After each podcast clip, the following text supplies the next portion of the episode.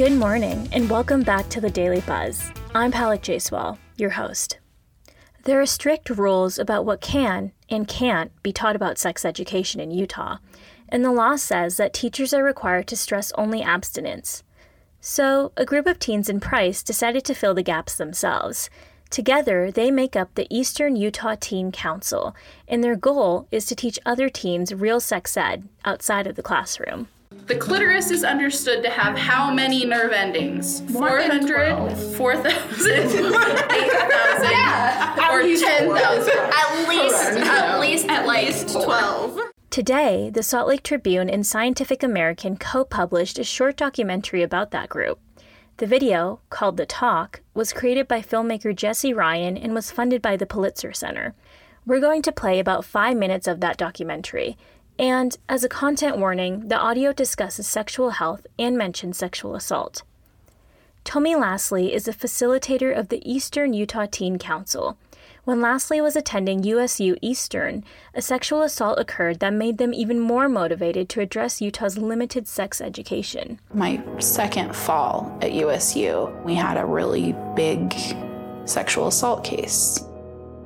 It came through on all of our phones that morning. I had within 24 hours uh, six girls tell me that the same thing had happened to them and that they needed help and they didn't know how to get that. And, you know, it just. The things didn't happen to me, they happened to other people. And helping people through that is not fun. I'd rather catch them at the beginning and have them know all about consent, how to ask for it, what to do if somebody doesn't ask for it. And Lastly says Teen Council focuses on educating others on consent, along with other sexual health topics omitted in Utah schools. They are peer educators. So we're teaching them to teach their friends. And Utah schools are not allowed to use the words consent. You have to use refusal skills. So, consent, intimate partner violence, all of that is really what we're focusing on alongside of the anatomy and STIs. We have a responsibility to leave the world better than we found it, and that's really just what I'm trying to do with Teen Council and sex ed in the rural community in general. Just make things a little bit better. Daniela Howa Pendergrass is a nurse practitioner. She opened and runs the Eastern Utah's Women Health Clinic, one of the only women's health clinics in Carbon County. She says she wishes Teen Council was available when she was in school. Utah's like, they need to learn about it in the home. They need to learn about it from the parents. But the problem is, is the parents never learned it to be able to teach it. So how do you make a difference in generations and generations and generations? That's where these teens come in. They're not only teaching other teens, they're going and talking to their brothers and sisters in their family. And then I think it gets to the heart of the adults. Even myself, I've learned so much from being taught by them. You know, I think it's natural to go back through your relationships as a teen. And I'm like, where were you? Where were you when I needed this? Where were you to teach me that this is not healthy? And so now we have all of these amazing teens out there doing this work. One teen council member, Des, explains the impact the program has had on her and her peers.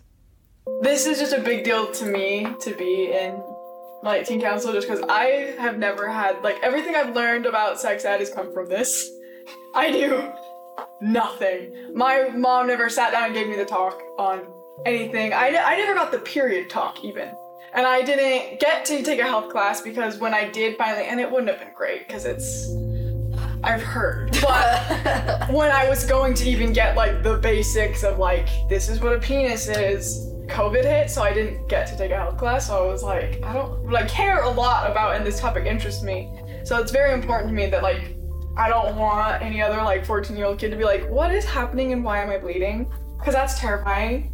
Going into teen council and kind of getting what consent looks like has given me so much confidence. I had a really hard time understanding that I could just do what I want. Like not even just like when pe- it comes to people like touching me, but like dressing how I want and also not having to hug people or be touched by people when I don't want to. I just kind of thought that that was something I just had to do. Like just had to let people stomp all over my bodily autonomy like that, but now that I've kind of understood how important it is, it's really changed.